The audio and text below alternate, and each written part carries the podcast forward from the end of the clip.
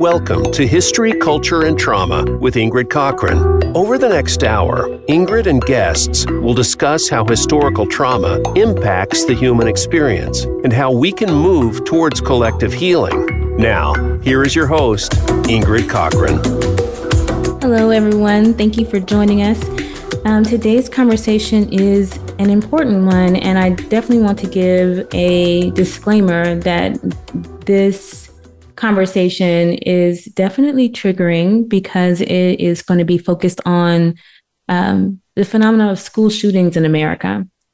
And so um, initially, uh, myself and um, Mathew Portell, who is our director of outreach and education with PACEs Connection, we're going to discuss uh, the Covenant shooting that happened um, last week on March 27th.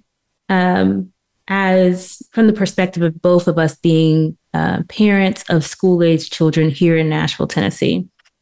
Um, but Mathew is under the weather and he is not able to join us today. So, um, in his place, I have Dr. Uh, Porter Jennings McGarity and um, Kashana Evans, who are also um, staff members here with PACES. Uh, Dr. Jennings McGarity, she is our director of CQI and community data.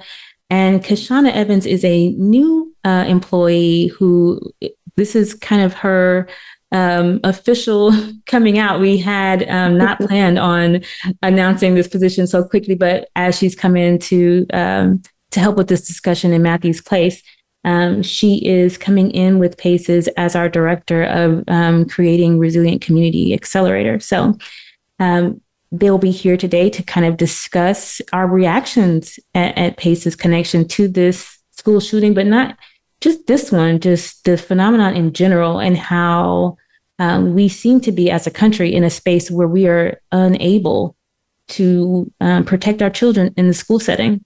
So, first, let me come to you, um, Porter, and I just want you to kind of, you know, give any kind of introduction that you have um, to the audience about yourself and your work, but then also what really pushed you or made you want to address this issue um, today? Hi, yes. Thank you for having me, Ingrid. As Ingrid said, my name is uh, Dr. Porter Jennings McGarity, and I am the Director of Continuous Quality Improvement and Community Data at PACES Connection. And just as a background, just as an overview, my background is in social work. Um, so I have a PhD and a master's in social work uh, for the, the, University of Georgia. And so um, my perspective on things um, very much is shifted by my orientation in the field of social work and coming from a, a social justice perspective. Um, and I also am the mother of two young children. So I have two boys that are three and one. Um, and I also lived in Nashville recently. So I currently am in Athens, Georgia, um, but I lived in Nashville um, for about six years up until about a year ago. Um, and so when we are talking about um, the school shootings and, and, specifically the recent one in Nashville, this is something that um, hit really close to home. And I, I can share more about my experience with that. Thank you, Porter. And Kashana, the same question. You know, give the audience kind of your a bit of your background, but and then also what connects you to this to this conversation. So, uh, thank you so much for having me, uh, Ingrid, and it's a pleasure to be here with uh, you and Porter. So, I am the director of creating resilient communities here at PACES. I'm so proud to say that and announce that to the audience um, and listeners. Um, I do feel deeply connected to um, how vulnerable our kids are. Uh, there's there's not a day that really goes by in my current life as a as a grown up air quote that I am not thinking, wow, we're not listening, we're not empowering, and as a result, uh, look at the devastation and what can we do about it. So I am pretty passionate to share ideas about strategies, um, that just becomes very a very big part of this conversation. Yes, and thank you both for being here, and thank you both for being in this space and being vulnerable and and sharing with our audience what this um, looks like for you, how it impacts you and then your perspective on how it's impacting all of us. Um, just to give some background to our audience, um, like I said before, I am a uh, a parent of a school age child here in in Nashville. The uh, shooting at um, the Covenant School happened the day before my uh, oldest five year birthday, uh, and so um, the following day, I had to drop her off at school on her birthday right after um, having uh, a school shooting that happened probably about five miles from her school, five or six miles from her school. So it was a very emotional day for me. Um, and then I also have, you know, one year old twins who, you know, eventually I will go through the process of putting them into school. And, and so um, I kind of share Porter's um, perspective, you know, coming from having small children and thinking through, you know, taking them to school. And then my background is in psychology. So I'm very much wondering, you know, this seems like an American illness to me that, that our, that the fact that we are creating in our society individuals who are going into schools and, and shooting children and adults um, is seems like an illness, a mental illness within our within our, our country. So I wanted to look at this issue through the lens of, of three three areas. First question is what is the impact that this is having on, on us and as a society? The next question is how do we prevent, you know, this phenomenon in in in our country? And then lastly, what is the response that we should have when we have these types of tragedies happen. So let's start with with impact. I, you know, I want to be very clear that this is that, you know, the Covenant School is not the only school shooting that we've had in in our country. Last year, it was, um, you know, the the school shooting in Uvalde, Texas, um, and we've had, you know, school shootings in, you know, for the last 30 years. Um, when we think about school shootings in America, what's the impact on us as individuals and as a society? And Kashana, I'll come to you first. What do you think our this collective impact is?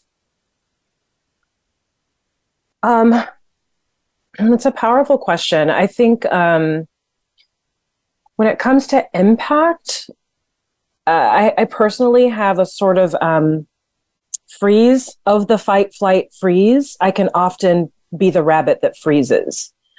Uh, and long after uh, the day of, oftentimes people that do freeze who already have an experience uh, with trauma will just sort of take quite some time to come back full circle and to feel like themselves again or to feel like they're responding with open air quote appropriate emotions you know meaning able to access tears able to access responses able to think under pressure um, or able to uh, assess if something feels vulnerable but is not as much as an alarming experience as an original trauma. So on a day of my own experience with trauma i would just just jump out of my body. So it would almost be like i'm i'm watching my experience removed. Um, and so you know I, I think what's really concerning is that that's a natural function. It can be you know kind of healthy in some ways to protect us as a coping mechanism. But i also it's devastating. You know I, I, want to be you know transparent now that you've warned the audience that it's a bit of a trigger warning today. It's so devastating to think about young people that take crayons and lunch pails to school and to have some crisis like this. So I think the day of impact is very much about shock. Um, and the importance of us addressing the day of impact is that if we don't, we're then unable to later unpack topics like grief, which is a very big part of uh, what we'll talk about later. Yeah, I definitely understand when you're say the freeze and and and what does it mean for our society to have a kind of a collective disassociation when we have these type of events? You know, Porter, what does the impact look like for you, either individually or just, you know, the impact on our society as a whole? Sure. Well, I mean, I, I, think for me, it's really simple, and I can sum it up with one word, and, and it's and that's trauma. Um, both for me as an individual, I think that's uh, the impact, also the impact on the community, and the impact at the systems level. Um, so I I like to come at things from a systemic perspective, um, but but I think you know trauma is is an easy way to sum up the impact that it has on all of us, and certainly um, psychological trauma, but also um, physical trauma as well, both in regards to um, you know the impact that the that um, shootings have, you know, on our physical bodies for those that are um, victims, um, as well as as those that survive, um, and and those that um, experience it as as a vicarious or secondary trauma. Um, I think for me personally, I just to sh- kind of give a, another perspective and and be vulnerable. Um, this particular you know, as you said, Ingrid, this, you know, school shootings aren't new. Um, and this certainly isn't, you know, the only school shooting that's happened recently, but, but this one I think hit me the hardest because um, I lived in Nashville, and it actually was a school that um, I had looked at for for my boys to go to preschool, and so it just it um, hit me really hard. Um, and there's a lot of emotions wrapped up in that. Um, you know, I, I also feel some survivor's guilt and I feel bad for feeling so impacted by it because I was fortunate enough that, you know, not only were my children not there, but, you know, I, I don't personally know anyone that was that that goes to the school or attends the school. Um, and and so, you know, there's kind of guilt wrapped up in in being so impacted by it. Um, but but just kind of you know to to give even more detail of of of what that what the trauma has looked like for me is um, I remember it was the day after the shooting, and I was taking my three year old to swim practice. He does swim lessons at, at our local YMCA. Um, and they you know it's loud in the pool area there's a lot of noises and somebody dropped something and there was a big bang and, and automatically i started looking you know for the nearest exits and thinking okay what what's my plan of action? How am i going to get us out? And that was the first time that i had been in a situation um, where that was just my immediate way of thinking. Um, and i've noticed that that you know not just in that that instance but going forward wherever you know i am i'm you know especially when i'm with my kids the hypervigilance is so strong um, that it's just kind of living in this constant state of um, of, of fear. Um, and it's you know that takes a toll uh, on me mentally and physically. Yeah and we've talked about allostatic load before on our on our podcast and so, just to give a clear, you know, kind of concise definition, allostatic load is, you know, when you're in a state where you are you know, hyper vigilant or dealing with stressors on a daily basis, um, the stress of racism, discrimination, the stress of poverty. And in this case, the stress of living in a country that has been inactive in addressing mass school shootings, mass shootings in general, and then definitely school shootings um, like this is what happens. You you are on alert, um, and you are mindful that in our world, in our in our country, we have to be um, aware, or we have to deal with the issue of you know when I drop my kid off at school. I don't know how this day is going to go. This is one of the things that I need to worry about upon, you know, the checklist of being a caregiver or a parent one of those is, you know, mass, mass shootings in the school setting. Um, Kashana, what are your thoughts about what Porter has said and that impact? Um, I can really appreciate that, uh, Porter. You know, and another thing that really came to mind is that depending on our different lived experiences, we might look okay. Um, and I think that that's something that we don't kind of prepare people for enough. We don't prepare society enough for people that look okay that have been through a trauma or a mass trauma. Uh, you might not know that every time somebody has something strong to say, which is just, they're just kind of maybe being playful, but if it's strong, I panic for the next three hours inside. Um, so there are things like that that I want to, you know, I think are a very important talking point um, for this type of discussion because oftentimes we have the tendency not to believe kids and what they're feeling. um, if they are having body aches and sadness, it's very important that we have the skills to actually listen and hear. Yeah. And and also, you know, extending that grace to everyone. Like we may look okay, but America is not okay when it comes to this topic.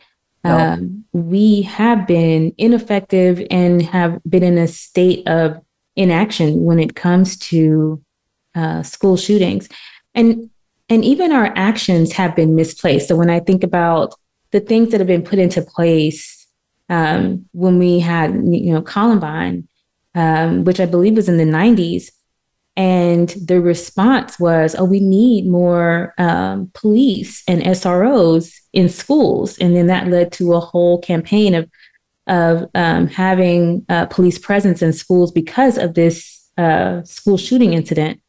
Um, and that has actually just led to, you know, it, you know, more incarceration of Black and Brown youth, and not a, you know, a, a decrease in in school shootings. We've had more since then. And so, our, you know, those efforts that we even that we do put in place seem to be misguided. Um, Porter, what else do you feel is a, um, you know, when we think about the impact, what does that look like for us? Well, I think again, sharing from my personal perspective, and and um, you know others that I've I've talked to, just um, you know from an anecdotal level, are also experiencing this.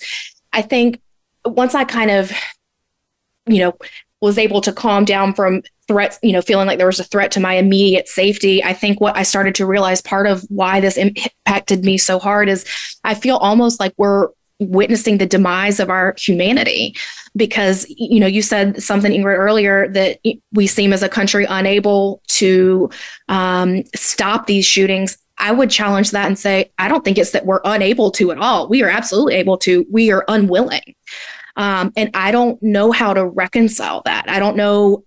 It, it's hard for me to figure out how I keep existing and living in this world and raising children in a world um, and in a, a, society that is unwilling to to stop it. Um, and and so just trying to come to terms with what what does that mean for me? What does that mean for me as an individual, as a as a mother, as a professional, um, as a member of society? You know, what does that mean?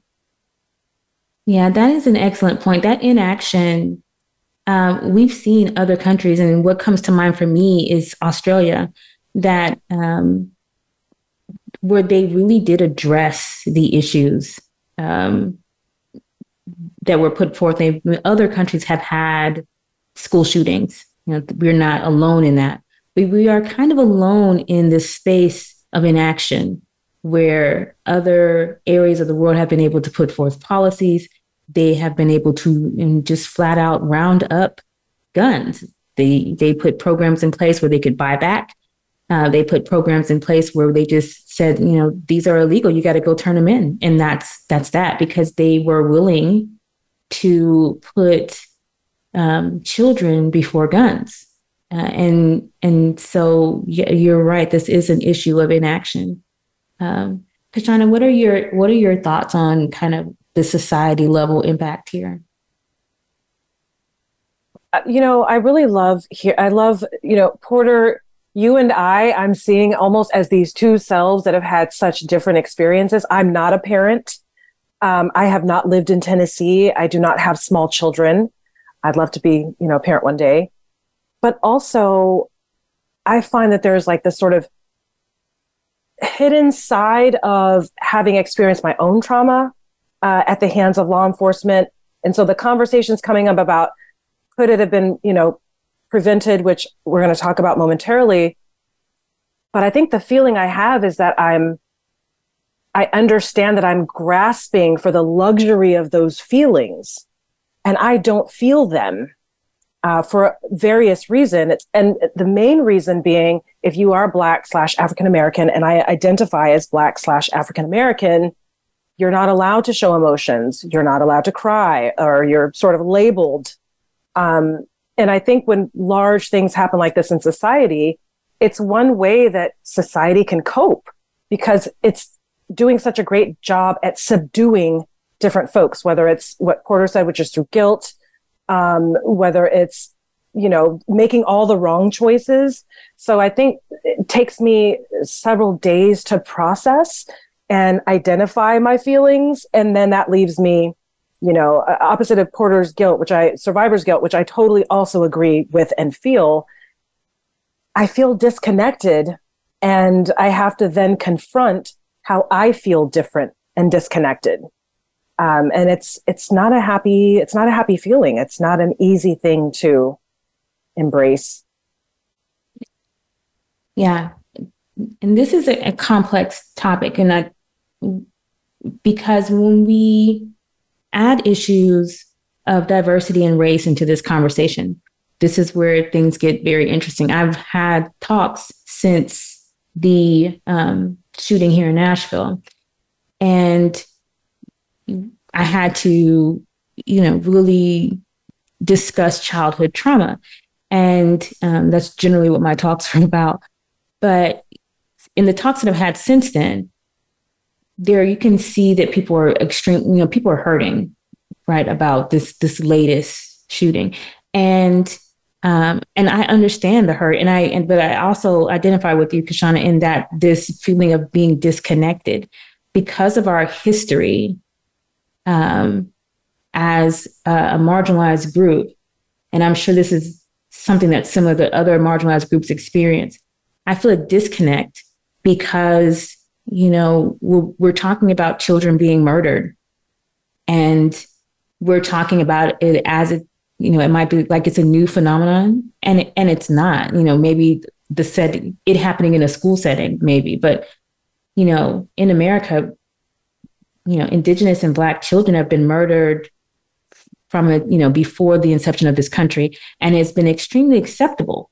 Um, and, and I, you know, not just through kind of the obvious things that we think about with slavery and um, the genocide of indigenous people when, you know, we settled here, but through other means, through oppression, um, creating environments where there's more gun violence in certain neighborhoods than others um, through the reconstruction era where you know black children were lynched for you know doing childlike things.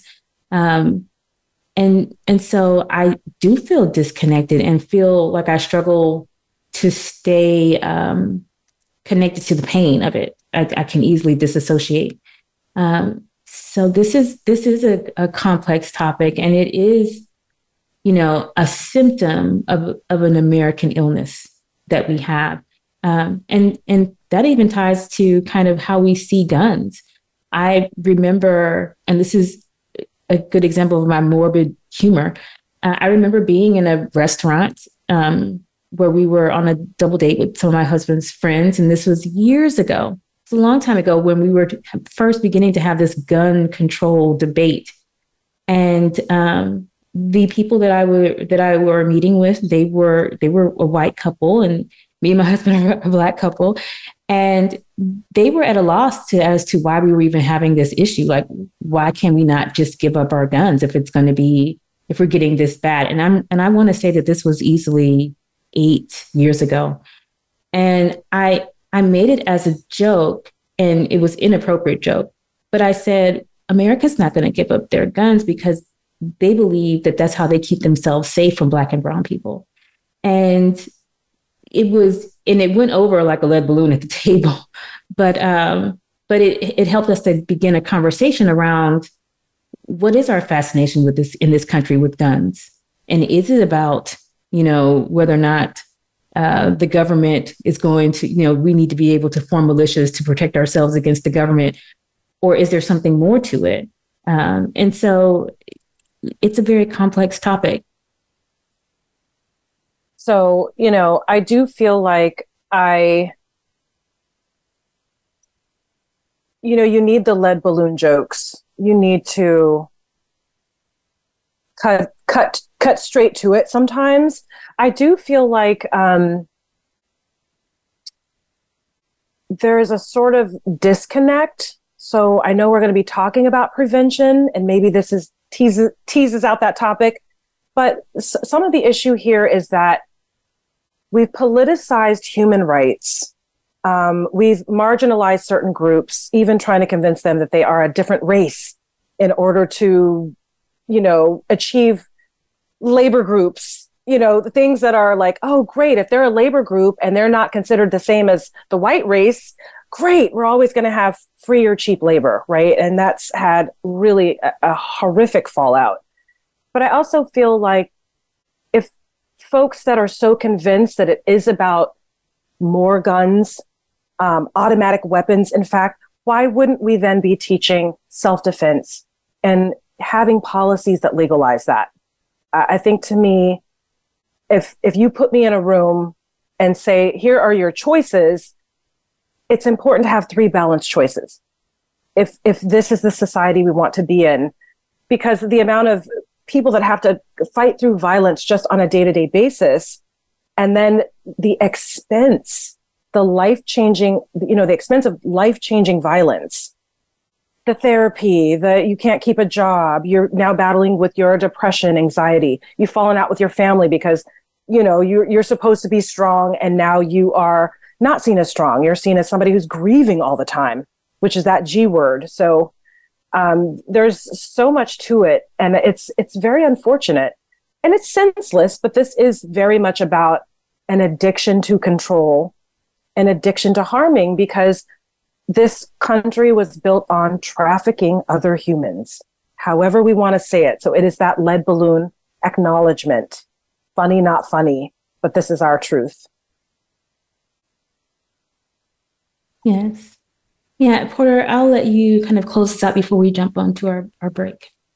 Yeah, I think it. Uh, you know, y'all are y'all are both hitting it. It points. I think it gets down to um, our country has the people in our country have, you know, want guns because ultimately at the end of the day, they feel like that is the ultimate um, tool that they can use to maintain power so that those that, you know, that, that, that the status quo can remain on top.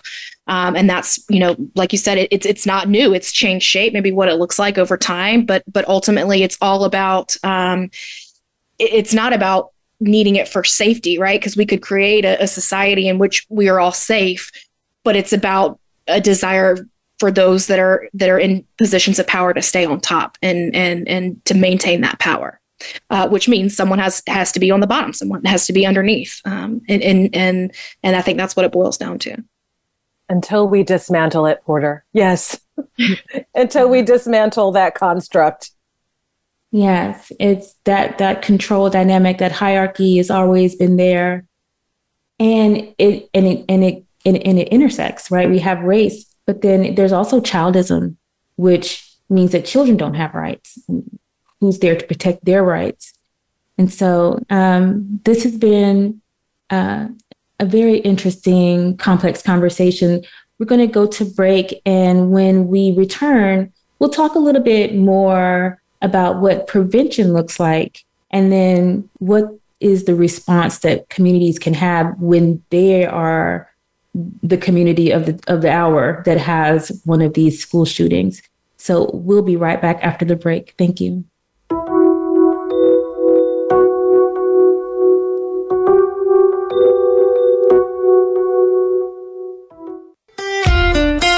Follow Voice America at facebook.com forward slash voice America for juicy updates from your favorite radio shows and podcasts. In this polarizing age of misinformation, it is critical to examine the lessons of the past. On history, culture, and trauma, Ingrid Cockhren, CEO of PACES Connection, and her guests will explore historical trauma and outline how our collective past shades our perception of today's world and our shared experiences. In this podcast, we will examine the impact of past atrocious cultural events and the impact of the systemic trauma of racism and poverty on the human experience. Ingrid and her guest will also outline what is needed for our collective healing. Please join us for History, Culture, and Trauma, Thursdays at 1 p.m. Pacific Time on the Voice America Health and Wellness Channel. Voice America programs are now available on your favorite connected device, including Amazon, Alexa, and Google Home. Through streams with Apple Podcasts, TuneIn, and iHeartRadio, listening to your favorite show is as easy as saying the show name followed by the word podcast. Hey, Alexa, play Finding Your Frequency podcast. If that doesn't work, try adding on TuneIn or on iHeartRadio or on Apple Podcasts. These days, everyone is looking for information on staying young, healthy, and fit. The Voice America Health and Wellness Network is here to help you on your quest to better health and a better you. We talk about everything from diet, fitness, and aging to substance abuse, personal growth, mental health, and much more. Learn from our experts who cover health and wellness from traditional and holistic perspectives. Tune in to the Voice America Health and Wellness Network. Healthy living starts here. Your life, your health, your network. You're listening to Voice America Health and Wellness. Voice America is on LinkedIn. Connect with us today. Have you become a member yet? Sign up now to become a member of Voice America. It's always free and easy. Plus, you get to take advantage of some great member benefits. Get unlimited access to millions of hours of on demand content across all of our channels. Keep track of your favorite episodes, shows, and hosts in your own customizable library. Find out what shows you might be interested in based on your favorites. Plus, you get insider access with our newsletter. Membership gives you more. Sign up at voiceamerica.com and click register at the top right.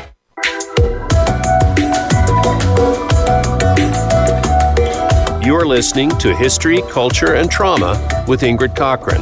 If you have questions for Ingrid or her guests, or want to share your story, join us on the show at 866 472 5791. That's 866 472 5791. Now, back to the show. Here again is Ingrid Cockhren. We are back. Thank you so much for joining us.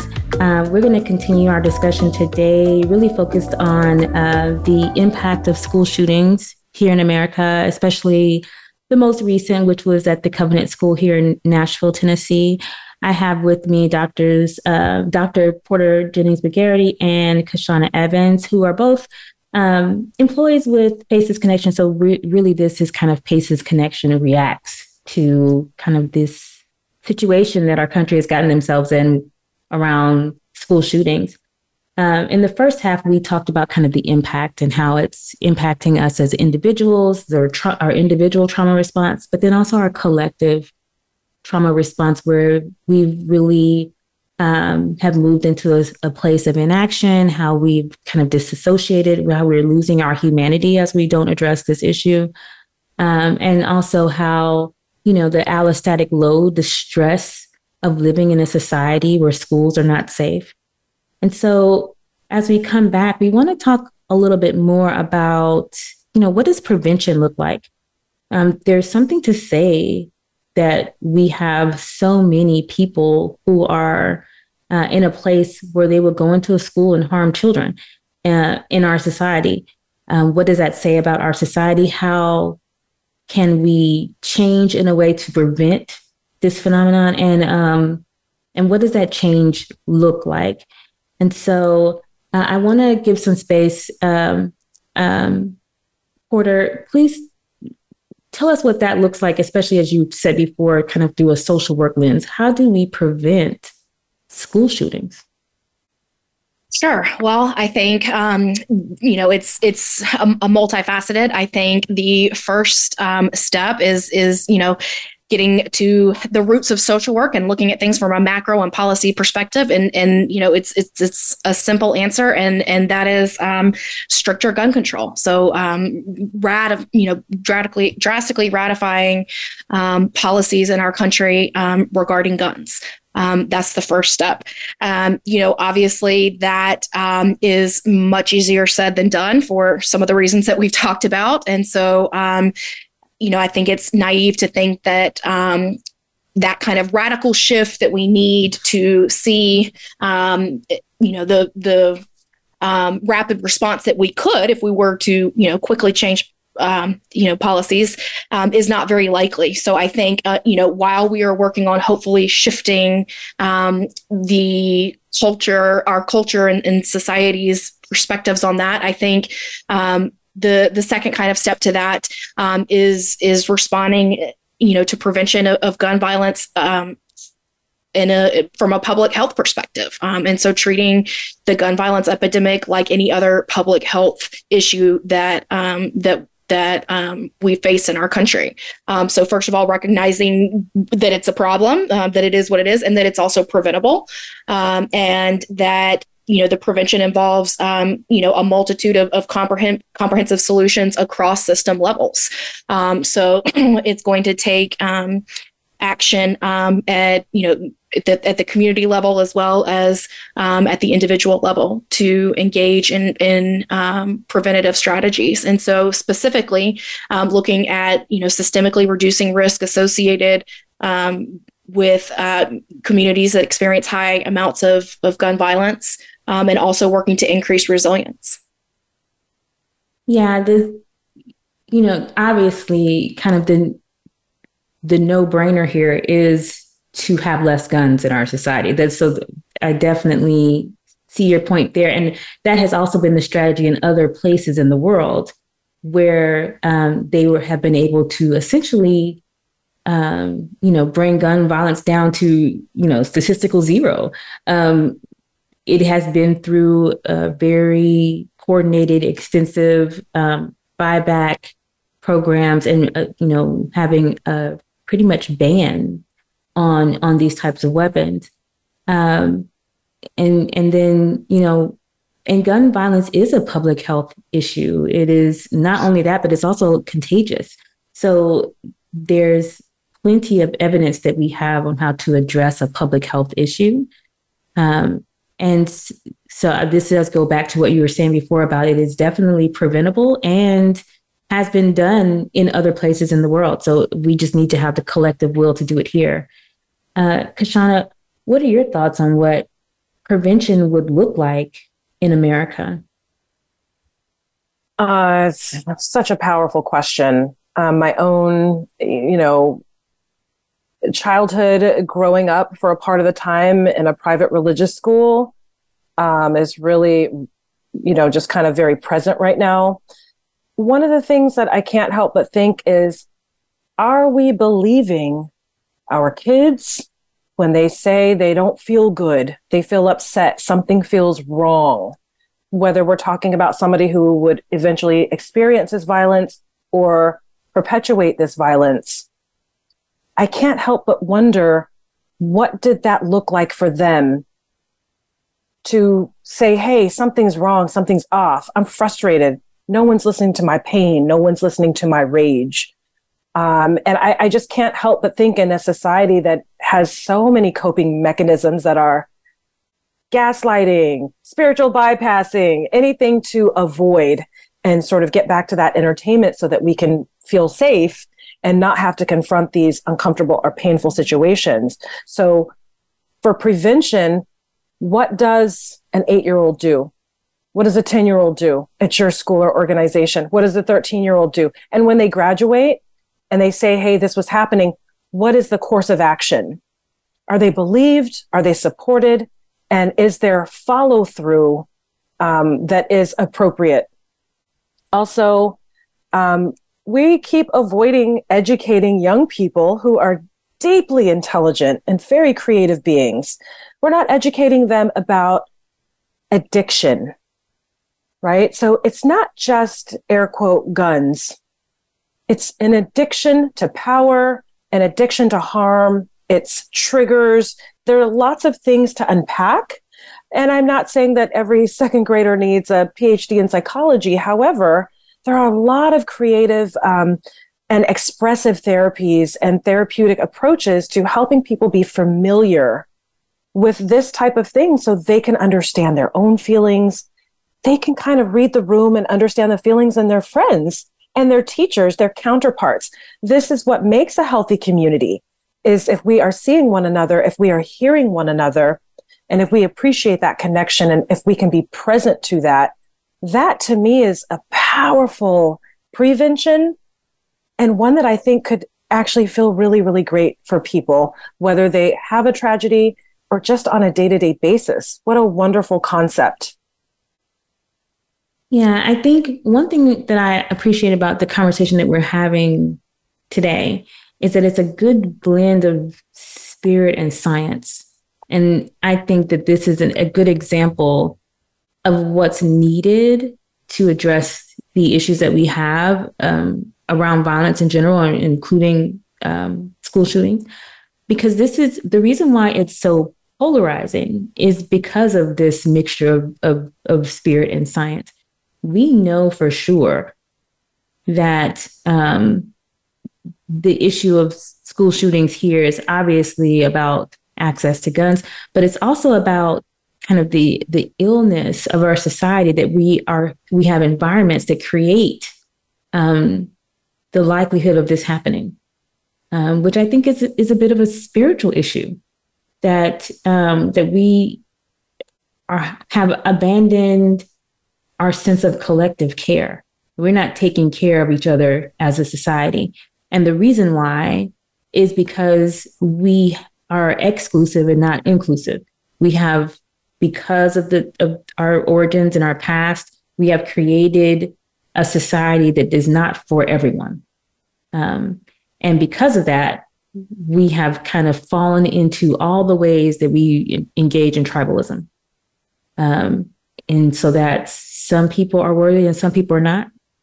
Um, some people should be heard and some people shouldn't. Um, and that there's there's no gray area. There's only a right way to be and a wrong way to be.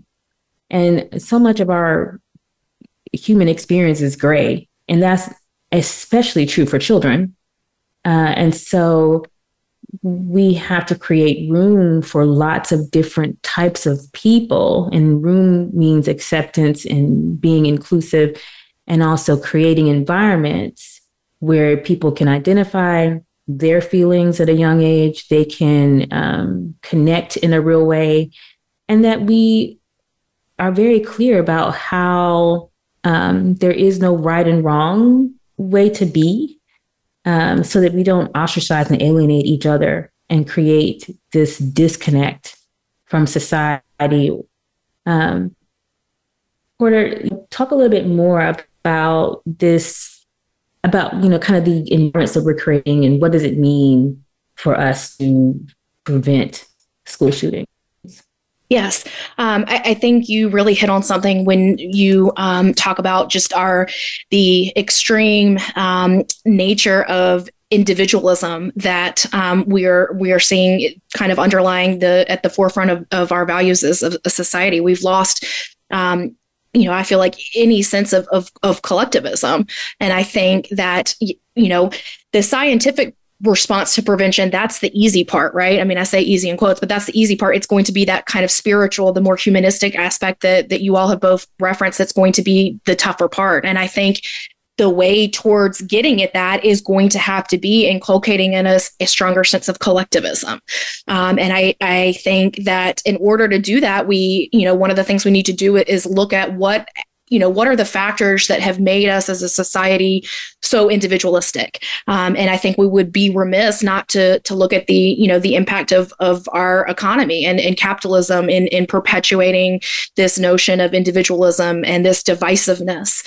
Um, and, and, so taking into account you know how, how does how does something that you know maybe at the surface you know like the economy that you know maybe doesn't you know at face value seem related to this issue um, you know how does it relate Yes, that is something we haven't touched on just yet when we think about prevention. At the end of the day, a lot of our um, inaction when it comes from our political um, leaders is driven uh, around capitalism, about you know who supports these politicians, how the NRA is uh, funneling money into the political process, um, and so that greed is essentially, in, in, in many ways in our country, um, has led us down a path where there's a lot of money in politics.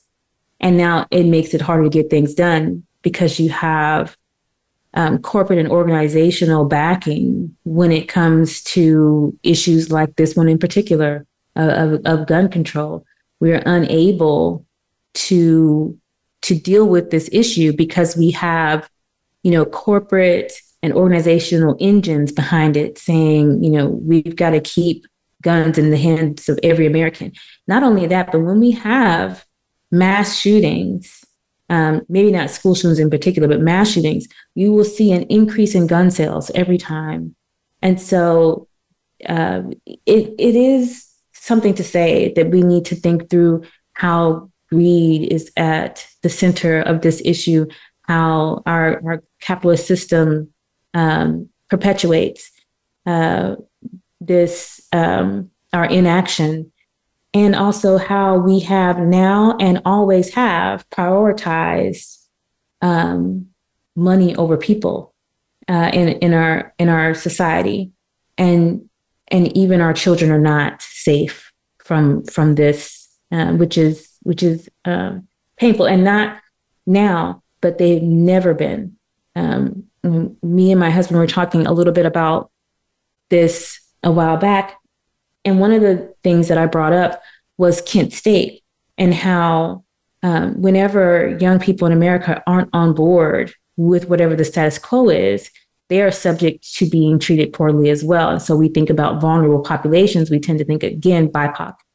Um, but children and young people are a vulnerable population in this society and always have been as well. Let's, you know, prevention you know, obviously as someone who comes from this from child development, I always think about parenting and intergenerational transmission of trauma and how, you know, this is also deeply rooted in child abuse and neglect, uh, especially emotional neglect um, and physical abuse. So, uh, as we create better environments for our children, as we disconnect from corporate greed, as we parent in a way that allows us to break intergenerational chains around violence and, and neglect and disassociation, then we create better environments. I want to spend this last bit of time that we have together looking at like looking ahead. What does the response look like? How do we move forward? How do we heal? And so um, when we have these types of situations that happen in a community what does it look like for that community to heal? And then also, what does it like for our nation as a whole to heal? And so, Kashan, I'm going to start with you on this question. What does healing look like? How do we respond moving forward? It's a powerful question. Um, I am not a parent, so for the audience and listeners, just uh, you know, chiming, uh, just hopping on. I'm not a parent, and I think my my opinion and my view and the opinions and views of folks who don't have kids are very important, right? Because if we look at ourselves like an expanded human family, which we are, there's a whole interconnected um, opportunity for us to see each other, hear each other, support each other. Um, you know, I think for response, healing looks like normalizing appropriate grief. So, by normalizing appropriate grief, I mean, let's just say we're in a triple demic. So if I'm at work and someone just starts crying on a meeting, I'm not going to chastise them. I'm not going to make them feel bad. Like, what's wrong with you? If I am trauma informed and I'm exercising trauma informed awareness, I'm going to understand grief happens, right? And it's important for us to get comfortable with it. Um, some of us, I'm, I will just go ahead and confess, I'm an awkward griever.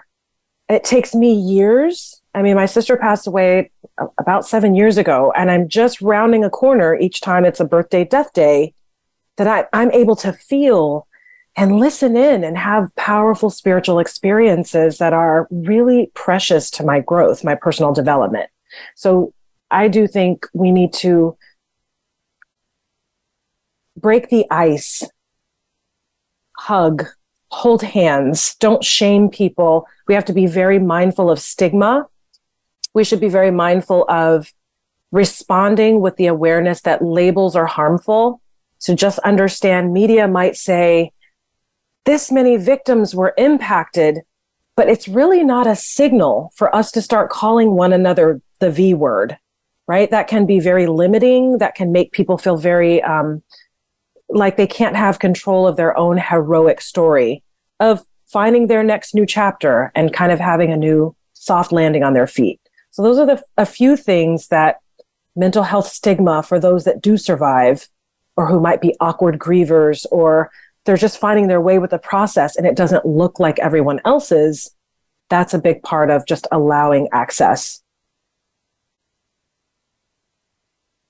Yeah, thank you so much for that. I, you know, um, the grief process, being able to create room and space for a community to grieve properly is so important. It makes me think back to the Sandy Hook massacre and how yeah. the parents and the families of those children weren't able to grieve in our society because they were immediately kind of attacked.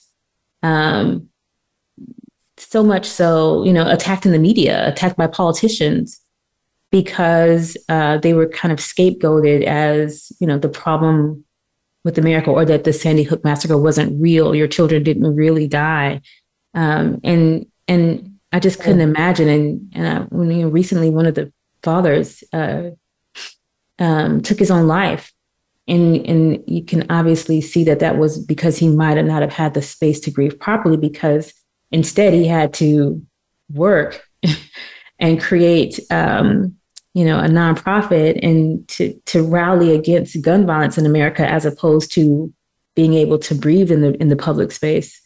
Um, Porter, what are your thoughts on how we respond as a community and engage in collective healing? Yeah, I think um, it's it's what you all have hit on, and it's it's um, you know it, the need for um, trauma informed response and healing um, again across system level. So at the individual level but also you know in the community level but also at the systems level. So in addition to um, thinking about you know okay what does grief look like? How might be this be impacting the individuals that i you know come into contact with on a daily basis? Also the systems. Um, so for example i think you know after after um, the school shooting in nashville you know an example of of a traumatized system that we're seeing is, um, you know, the the um, Tennessee legislature and and the response that they had, um, and you know, in in politicians singling out and, and trying to you know dismiss three other politicians. That's that's evidence of a of a system of our um, democratic system um, in trauma. And so looking at also how do we respond to systems that are in states of trauma you know in in addition to to the example of the, our political system also just the educational system as a whole. Um, and, and thinking about you know how how that um, how we respond to that.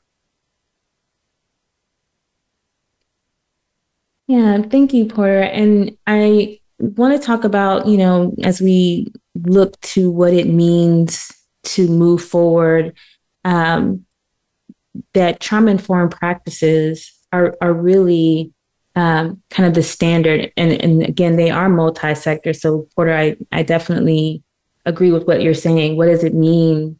And also you, Kashana, because you talked about workplaces specifically. What does it mean to be wherever I am and have a trauma-informed response, trauma-informed environment? Uh, and this is going to be crucial as we move forward, especially if we're going to continue in this space of inaction. I remember when we um, last year um, when um, the um, school massacre at Uvalde in Uvalde, Texas, you know, at the time I was CEO at PACEs, we really just took the day off. Um, we we came together, we had a check in as a staff, and I just knew we're not going to get any work done today. We're not going to be productive today, and that's okay. And so we're taking the day off. Um, and it's important for us to, as a collective, to understand that this is where we are, that we need to um, incorporate trauma informed practices um, as a as a as a society as a whole, anywhere, everywhere, um, not just uh, you know in schools, not just at work. Um, and then we also need to think about um, the collective healing piece. So, what does it mean for us to heal as a collective? That means that we have to let go of tribalism we, if we think about what it means to address gun violence in our country, right? If we had addressed gun violence in the 80s when it was mostly um, Black and Latino communities that were being plagued with gun violence, uh, and we, if we had addressed it with science then, then we may not be experiencing this level of school shootings today because we would have already put in place um, the the policies and procedures that we needed to address it. Instead, we didn't believe that those children, those black and brown children, were important, that, that they needed saving. Instead, we let it fester and now it's mainstream.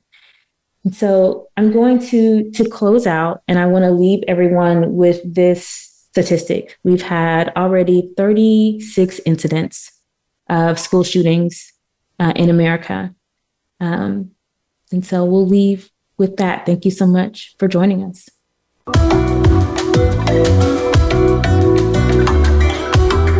Thanks for listening to the show today. We hope we have helped to give you a better understanding of trauma and how historical trauma affects the human experience. Join us every Thursday at 1 p.m. Pacific Time. We wish you a beautiful week.